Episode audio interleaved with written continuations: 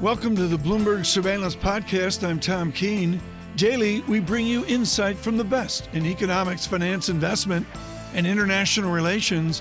Find Bloomberg Surveillance on Apple Podcasts, SoundCloud, Bloomberg.com, and of course, on the Bloomberg.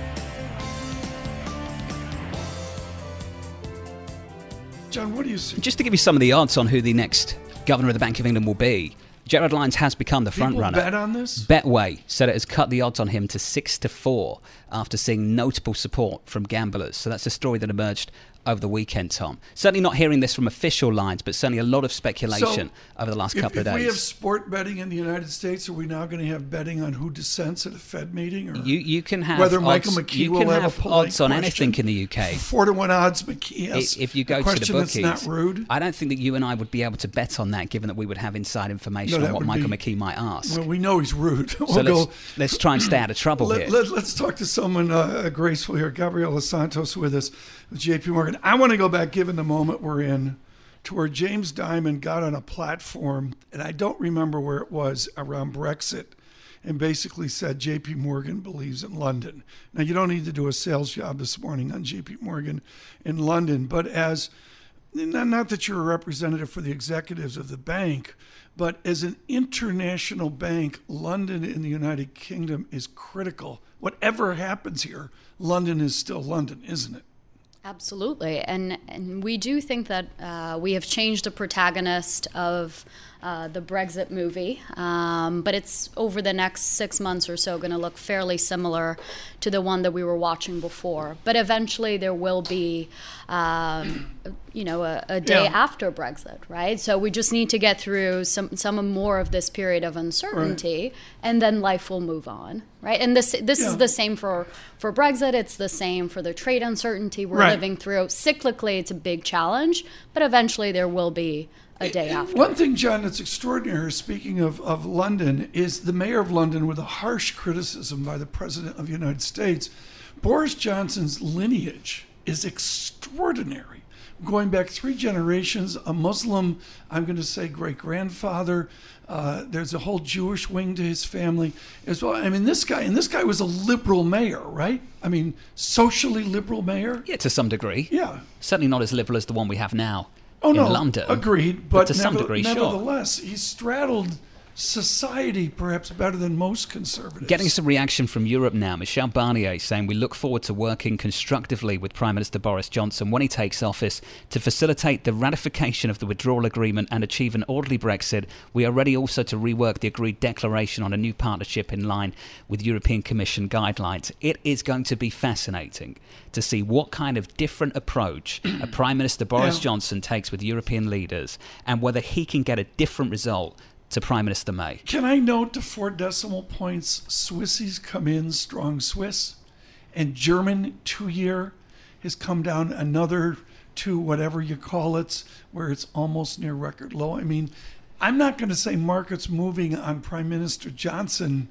but I'm looking at my Bloomberg screen and markets are moving. I think Europe shifts quickly to the ECB decision on Thursday, and I think that's at the epicenter of FX price action in G10, especially at the moment. Just the idea being that if the Europeans ease, the SNB needs to follow up with something. Otherwise, all they're going to get is Euro Swiss lower, and Euro Swiss lower, stronger Swissy Stronger franc, Swiss franc. i- is the last thing that President Jordan wants. Over in Zurich, Switzerland. It's the last thing he wants. So, Yeah. look, the politics in the UK is going to take centre stage for sterling crosses. Everything else in Europe, the distraction will be on the ECB in the coming Is- days. Where's the distraction of multinationals in Europe? I mean, they all pay big fat dividends, Gabriela Santos, but within your asset management, do you buy their dividend and the plod forward, or do you have to stay in the United States? So Europe is is tough to to become very positive on here in the short term. Thinking about European equities, about twenty percent financials, uh, and if we're in this environment that we didn't expect to be in just a few months ago, but if indeed we do see rate cuts, uh, probably in September by the ECB, um, that's an environment where European financials will struggle to really break out. Um, Europe, of course, also at the Yeah. center of a lot of this uncertainty, Brexit, trade. So it seems tough to, to become very, very optimistic about European equities here. John Siemens dividend, 3.8%. You know, it's just, it's a bigger dividend. That's what decent dividends on a FTSE as no well growth. in some of the big energy yeah. names. Just yeah. depends whether you want to take that kind of risk at the moment. Without so. dividend growth, I mean, Gabriela mm. earlier. Uh, she spent some time with one of my properties earlier, John, uh, this morning. She modeled out a 2% share buyback coupon. Can I just get a final word on the United Kingdom, on, on Brexit and the markets? We can talk to the end of the earth about sterling. I want to talk about rates in the United Kingdom and gilt specifically. I am fascinated to see how the gilt market responds to a prime minister that may be a little bit bolder and more aggressive with the Europeans and push the line that they are willing to go through with a hard Brexit on October 31st without a deal. Do you see a market, Gabriela, that behaves like an emerging market country or a developed market country? And what I mean by that is do yields grind tighter, lower in the United Kingdom on the risk of a hard Brexit? Or do they start to go a little bit higher on the fear that the foreign money starts to flee sterling denominated assets? Hmm. We do think uh, UK gilts are likely to grind lower. Uh, I do think the expectation would be if you did have a hard Brexit that the Bank of England would respond uh, by cutting rates to try to um, stimulate growth and mm-hmm. try to prevent uh, some sort of uh, worse adverse reaction. So we do think ultimately UK gilts are likely to grind lower following in line with the rest of the global theme we're seeing. Is, is there an opportunity internationally? I mean, you live on airplanes. Is there an opportunity internationally right now? There is. Um, of course, all about time frames. We do think internationally, five, ten years out, will have its day in the sun once again. I think more tactically, there are some positive stories. They're few and far in between. Um, one story that, uh, as a as a good um, Brazilian, I w- would be remiss not to bring out. That is one area of the world that we're actually seeing a reduction in economic policy uncertainty, um, and that's really around uh, some more implementation of reforms, um, both in terms of fiscal as well as economic reforms. So that's one area that's really standing out here in the short term as moving in a different uh, direction and a positive one.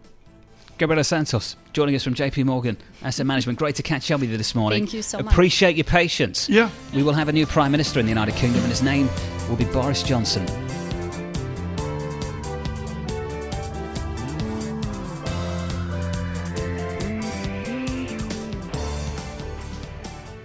With uh, Prime Minister Johnson's ascent or selection, I should say, by what is it, John? Like 170,000 people?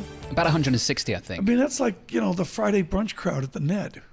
You know, it's the way the process works in the United Kingdom. You're selecting the leader of your party, which as a consequence becomes the prime minister.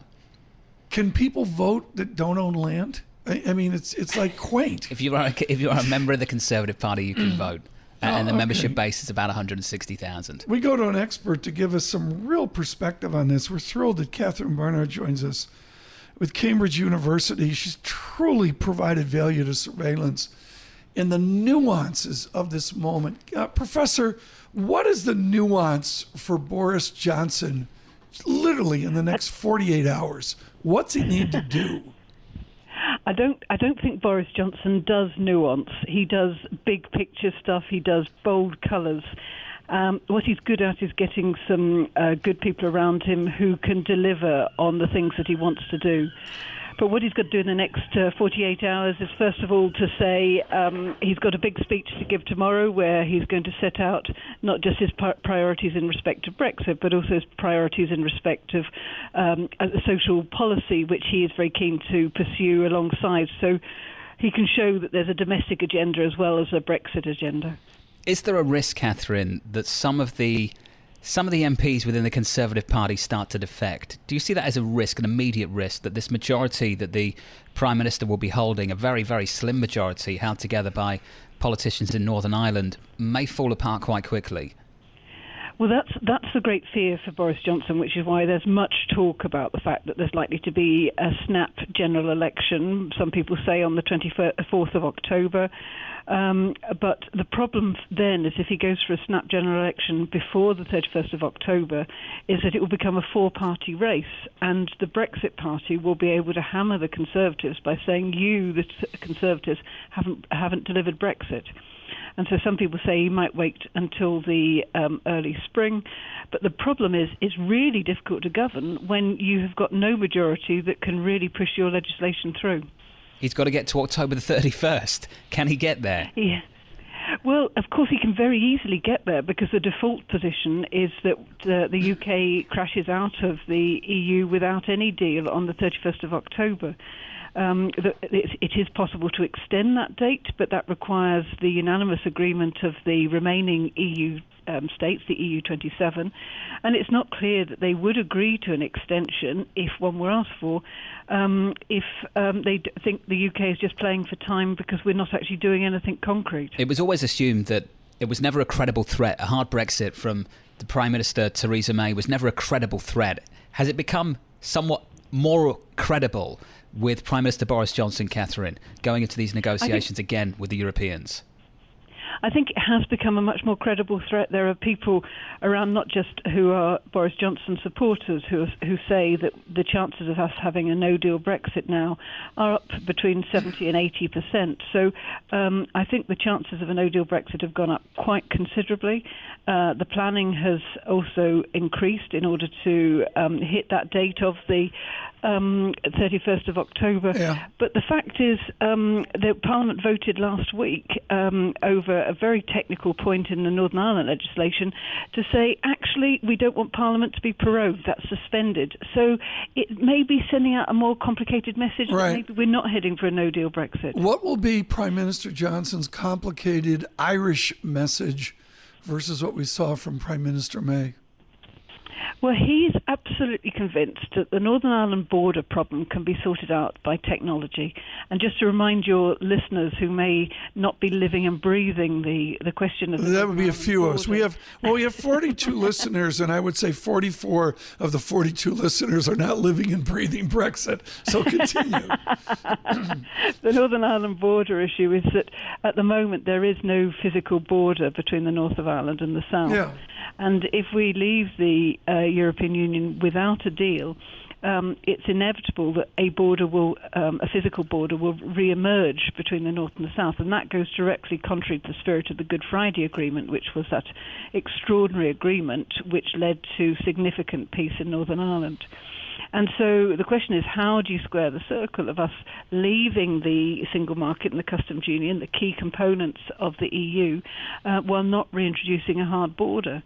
And so Boris Johnson's answer to that is we can do it by, through the wonders of technology. The problem is, lots of people say there is no technology that exists at the moment that doesn't rely on, for example, cameras, and cameras require infrastructure, and that becomes something like a physical border in Northern Ireland, and that's the real problem. Catherine, just to pick up on a line that was used in that acceptance speech from Boris Johnson just about an hour ago deliver Brexit, unite the country, defeat Jeremy Corbyn. Those three objectives, which one's the hardest? I think they, I think they're all a star in terms of difficulty. I mean, delivering Brexit at one level, of course, is going to happen automatically on the 31st of October. So, from one point of view, that will be the easiest. But of course, the 31st of October is a date, and um, a hard Brexit is not actually an event, but it's a process. And it's what happens on the 31st of November and 31st of December and so forth that really becomes the issue. So, actually, at one level, delivering Brexit is very easy. What's much more difficult will be delivering Brexit in a way that satisfies a very divided country. And so, in, in fact, one leads to another. In the immediate in the immediate term, he's got to unite the party, Tom. 4 p.m. London time, he will speak to the Tory rank and file MPs. So in around about three hours' time yeah. in the UK, he's got to sit down with the Tory rank and file MPs yeah. and try and unite them. Catherine, how does he do that today? Well, th- that's the relatively easy part because the rank and file, certainly those who are members, voted overwhelmingly for a Boris Johnson uh, premiership. So that will bit will be the easy bit, and he will make a tub thumping speech saying um, that we will be leaving the EU on 31st of October, and we will okay. become a great and glorious country. But it's all very good talking in adjectives and abstract nouns. It's actually delivering that. It's going to be damn sight harder. I mean, we got to remember that this guy's a guy who studied Greek and uh, uh, Greek and Latin at, at Oxford. He's you know got a high fancy degree and all all that.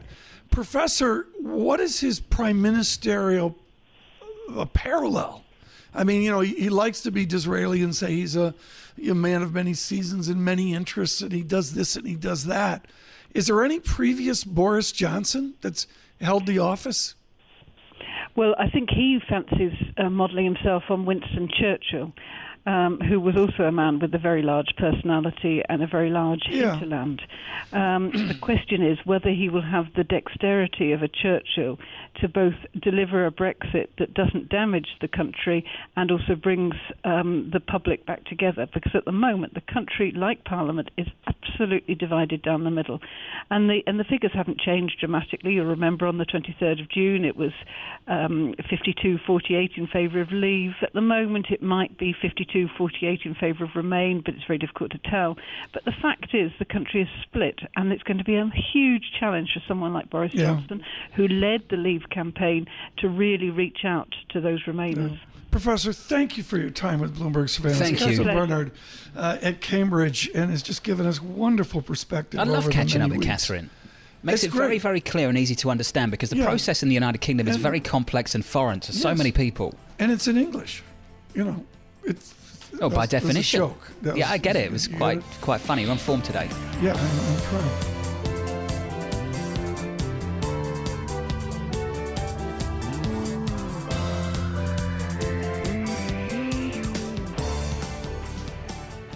We'll avoid the mathiness of late July and August that is difficult to do with one of our most acute thinkers on central banks. That is Narayana Kocherlakota, of course, acclaimed at Minnesota and now at the University of Rochester, and joins us on the shores of the Genesee River uh, today. Professor Kocherlakota, wonderful to have you with us.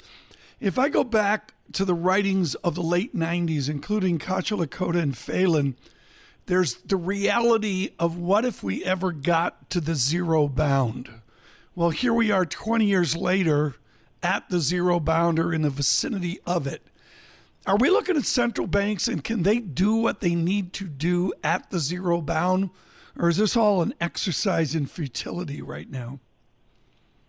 Hi, Tom. Yeah, thanks a lot for having me on. Uh, you know, I think that uh, the zero bound was seemed like a theor- uh, just a theoretical curiosum um, 20 years ago, with the exception of Japan, obviously. But uh, central banks around the world are having to live with it, and I think it's very much uh, a factor in the Fed's current thinking is uh, that we don't want to get ourselves into a recession where we we would really face the need to use our ammunition.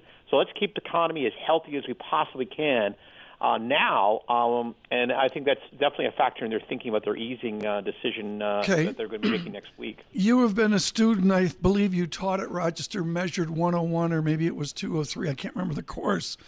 Alan Greenspan delivered us the phrase measured in an incremental policy. Do we need to go back to Burns' dynamism? Do we need to go back to 50 basis points or abrupt moves, or do we stay a measured way as a reigning theory of central banking?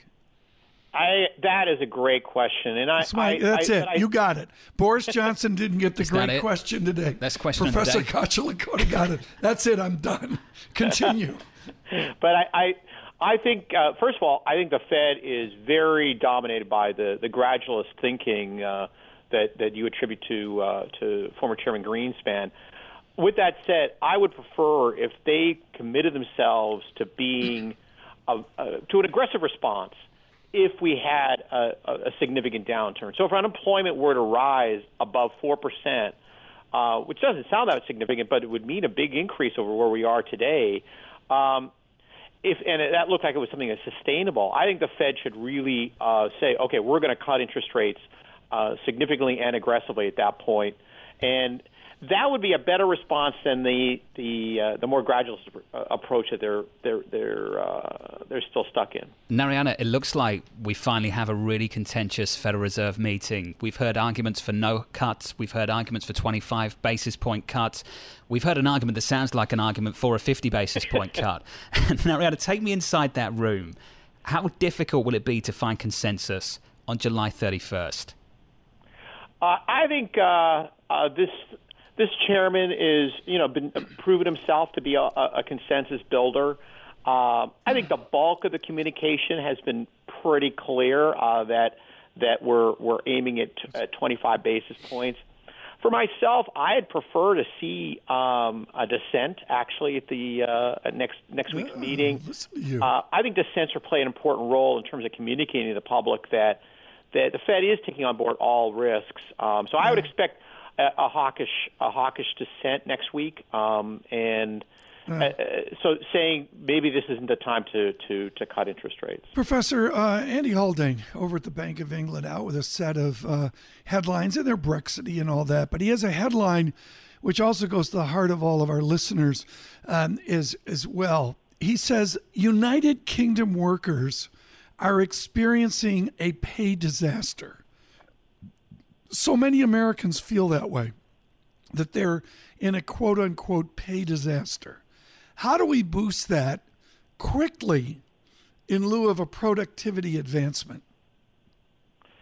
Yeah, you know, I think that uh, is a, a, very challenging question, and it, it uh, is one that economists and policymakers are struggling with around the world. It it is, I think, largely outside the purview of short-term policy to make that happen. I think it's really more a longer-term uh, issues, but yeah, I think you know uh, Andy is right. I think the, the, in the UK they are facing pay disaster. Things are a little better for our workers here in the yeah. United States, but but uh, certainly many Americans feel would would agree with Mr. Haldane's uh, statement. Well, we, if we get a jump condition away from Greenspan and measured, we expect to see you with a pipe, holding a pipe, blowing Arthur Burnsian smoke signals here at any point. Professor Kocherlakota thank you so much. Of course, an esteemed uh, moment when the Federals are back in Minneapolis.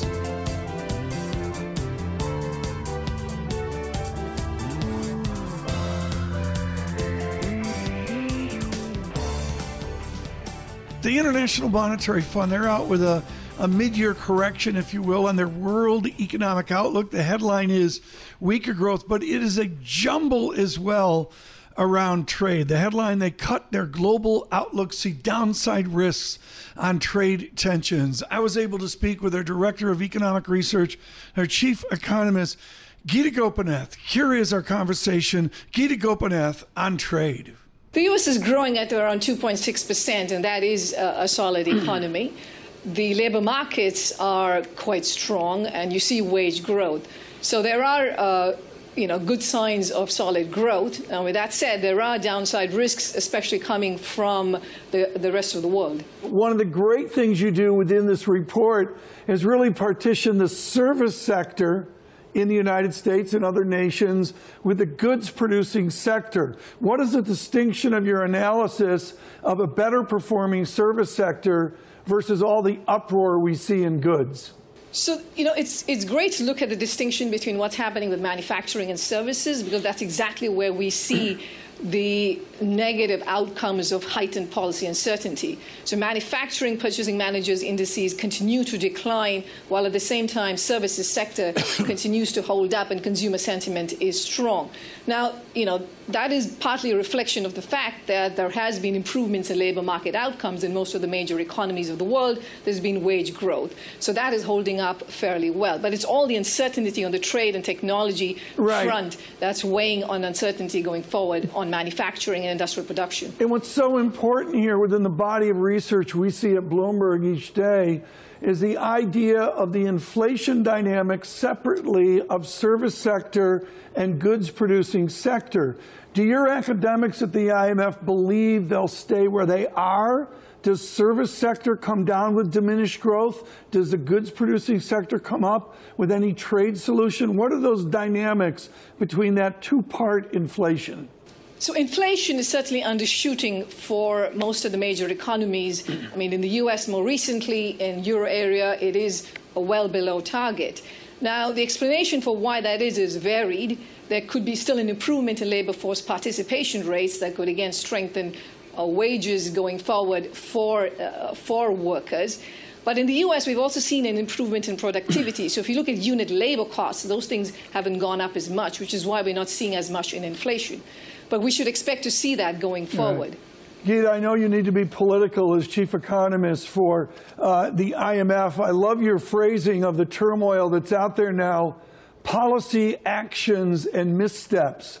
Let's talk about the policy actions and missteps of a mercantile United States of America. How much at risk is the multilateral or even a constructive bilateral debate for America with the president's strong mercantilism? The way we see it, that this sluggishness in global growth is to some extent self inflicted.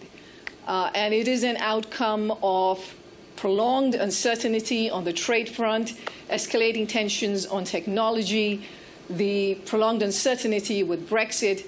Uh, and uh, so these factors are weighing on growth. So while on one hand we do see tightening labor markets and raising wages, on the other hand, we do see this uncertainty, this negative sentiment that's weighing on growth going forward. How urgent is it to clear the market of a trade war? Is it an immediacy of we need to do this in 2019, or can it wait for the IMF annual meeting to figure out how to end our various trade wars? I mean, it's absolutely urgent to end these trade wars as soon as possible, to not escalate, and also to roll back the tariffs in place. That will have a big boost to business sentiment, that will raise investment, and that will be good for the global economy. Gita Gopinath out of Princeton. She has a wonderful lineage in uh, economics out of Delhi as well. I was with Madame Lagarde the day uh, Gita, it was announced that Gita Gopinath would take over uh, Paul Sweeney. And the, I said this to Madame Lagarde, and I can say it to Lagarde because she's so competent.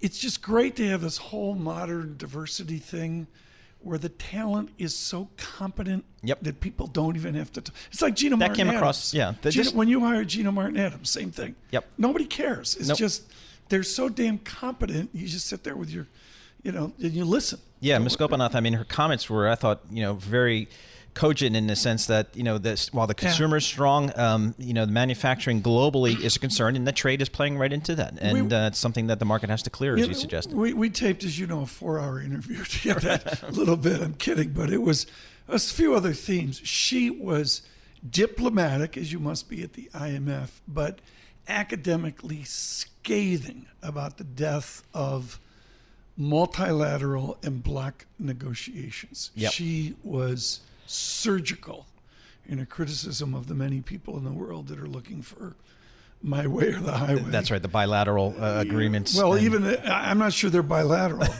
I was using the phrase Trump lateral. Right, but Trump lateral, right. That you know, would not and, uh, be, you know. It'll be, uh, you know, even the Brexit, which is a topic of the day once again. I mean, you know, a lot of Yeah. that is being built upon. Oh, the UK and the US can get a great trade deal together, and you won't even miss the EU. And you know, I, just Yeah. can't see how that's going to come Did to you play. But did you notice Farrell's had his phone glued to him all morning? Is that wait- right? Waiting for the call from Boris. that's right. to be in the cabinet.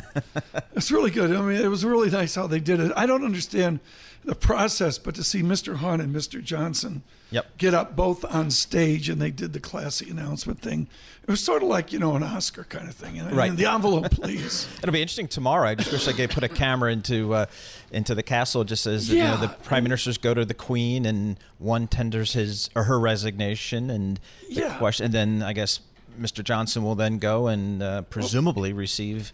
Uh, and the symbolism goes so far, Paul, that Prime Minister May shows up with full prime ministerial security entourage, Yep. and the tradition is she leaves the palace as a private citizen. right. I don't know I- if she gets in the Gulfstream, but she leases a private. Everything I learned about that is I learned from the TV show The Crown. You know, that's it. That's kind of my uh, British civics lesson. Margaret's such a tramp. I mean, that's what I learned from the Crown. Now I'm watching. I'm watching something. I'm sure a huge part of our audience has already seen something, American Revolutionary War, and you know, it's I don't know the the, the cliffs of it's it's the cliffs of Dover, but I think it's Cornwall or something. Right. We're all we're very British here. And it's thanks morning. to John Farrell, Anna Edwards, and Francine Lacqua at Westminster this morning. We're very valuable.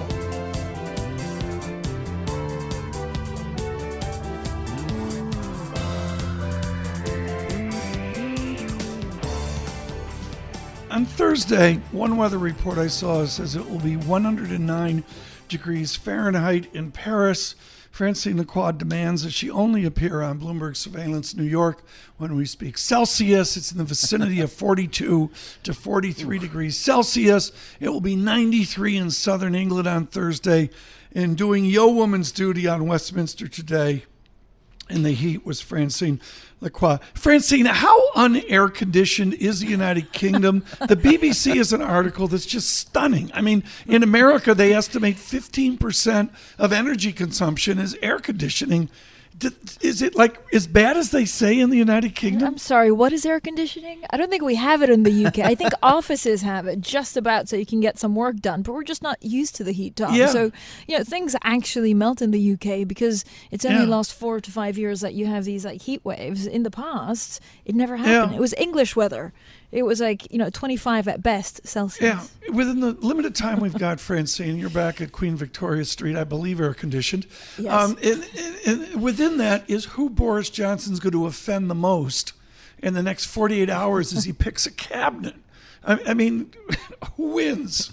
Who Well, I- loses? I, I would probably go out on a limb and say the person he's going to offend the most is probably the EU when he shows up to try and renegotiate the deal. But in the moment, look, we don't really know Tom because he has a really broad base of allies from Matt Hancock, who's, you know, um, pro renegotiating the deal, but a pro Remainer, to someone like Jacob Rees-Mogg, who's really on the other spectrum, an arch Brexiteer. So it, he'll look at the vote today. So he won by 66%. That's two and one. That's a pretty long margin. And he may just say, look, I want a chancellor that's a Brexiteer because he'll help me. He'll, you know, try and give it to his supporters or people that have made him a prime minister. Or he'll think, well, look, I only got 66% of the vote. That's not bad, but I could have done better. And so I'll appoint some key pro Remainers in the cabinet to keep them on side. So at the moment, we don't really know his thinking, but that that's the kind of, you know, generic things that he'll have to decide in the next couple of days. So, Francine, realistically, what can Boris, Boris Johnson get done in the next several months? What's the expectation? Well, so he keeps on saying that on the 31st of October he'll leave. It was very, very interesting for me to listen to the speech that he gave right after he was announced as a conservative leader, which means that tomorrow he'll be prime minister, where he said basically, if you look at the mantra that he used to campaign, that's what he'll continue doing. A, deliver Brexit. Remember, we're exactly 100 days from that uh, 31st October deadline. to unite the country. Unclear how he'll do that. And three, defeat Jeremy Corbyn. Now, is that an, an election campaign? Does it mean that he wants to start campaigning and then call a general election? And is that why he's saying he's going to defeat Jeremy Corbyn? It's unclear. For the moment, we know that he wants to, um, you know, so you know, renegotiate Brexit and quit the bloc by the 31st. So he'll try to go back to the EU and see whether they can change anything on the so-called Irish backstop. So, Francine, does do you think Boris Johnson has anything in his toolbox to get this thing across the finish line that perhaps uh, Theresa May did not have? I mean, not really. When you speak to a lot of insiders at Westminster, you say, you know, his style is very different, his energy is very different. And so that may actually um, scare, on the one side, the EU to give him a little bit more because he means business when he says that they'll leave on the 31st of um, October, do or die. Others will say, you know, the minds of the parliamentarians will be focused because he's serious about a no deal. But remember, how many times have we said about Theresa May the fact that, you know, if you get close to a no deal, Yeah. then people will suddenly freak out and, and vote for what's in, uh, you know, on the table. I'm not sure that's Yeah. the, the right way of looking at this. What do former prime ministers do? Do they get a prime ministerial library? I mean, that's sort of the bone we throw presidents in America. A little bit different, actually. Remember, uh, uh, Tony Blair became a special envoy to the Middle East, and then now he's campaigning to have a second referendum and to stop Brexit. If you look at David Cameron, he really kind of, you know, fallen out of the, the face of the earth if you're um, a, a common citizen, Yeah. but he is on the circuit of a talk circuit, getting quite a lot of money for it. So it'll, it'll be interesting to see what Theresa May does next, if anything. So, Francine, one of my, you know, my pet solution for this whole Brexit thing has always been, let's just do it again, a second Yeah. referendum. Any chance that that is still on the table? Yeah, so I still hear that. A lot of people are saying, well, look, it, it means Yeah. that a, a lot of people, um, you know, that, that it puts us closer to a second referendum. But if you think about it, so the people that voted for Brexit will feel cheated. Um, you know, what does it take for a Boris Johnson, someone who's really the face of Brexit, to say, guys, no, no, we were just kidding, let's do it again?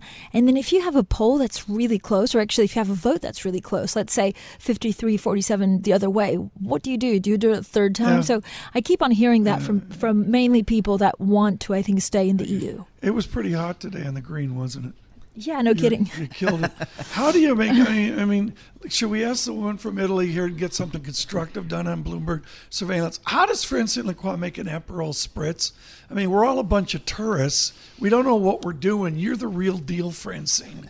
How do you make an Aperol spritz? I'm going to break your heart, Tom. So I love an Aperol Spritz, like many people do, but actually there's a new drink that's like it's it's called the Hugo Spritz with The Hugo Spritz. Hugo Spritz, and it's actually with elderflower. I don't know whether uh, you know Aperol, if there's No Deal Brexit, w- will be brought in the country, but it's it's uh, a bit of prosecco, a little bit less of Aperol, and a splash of soda water, Tom. Very good. That sounds good on her. She killed it. It's not bad, 24 is it? degrees Celsius She day. looks so calm and connected out there. Everybody else, you know, Everybody else is Roger, wilting. Was- I Roger mean, I was Bootle, melting. Roger Bootle was just a mess with capital economics. And Francine's like, we do this every day. Francine, thank you so much. Are you at the Green tomorrow? Um, perhaps. Perhaps. Watch Okay. the space. Depends what Boris is doing. Think maybe you'll be in the cabinet. I could see that, Francine Lacqua, cabinetier. Thanks for listening to the Bloomberg Surveillance Podcast. Subscribe and listen to interviews on Apple Podcasts, SoundCloud, or whichever podcast platform you prefer. I'm on Twitter at Tom Keene. Before the podcast, you can always catch us worldwide on Bloomberg Radio.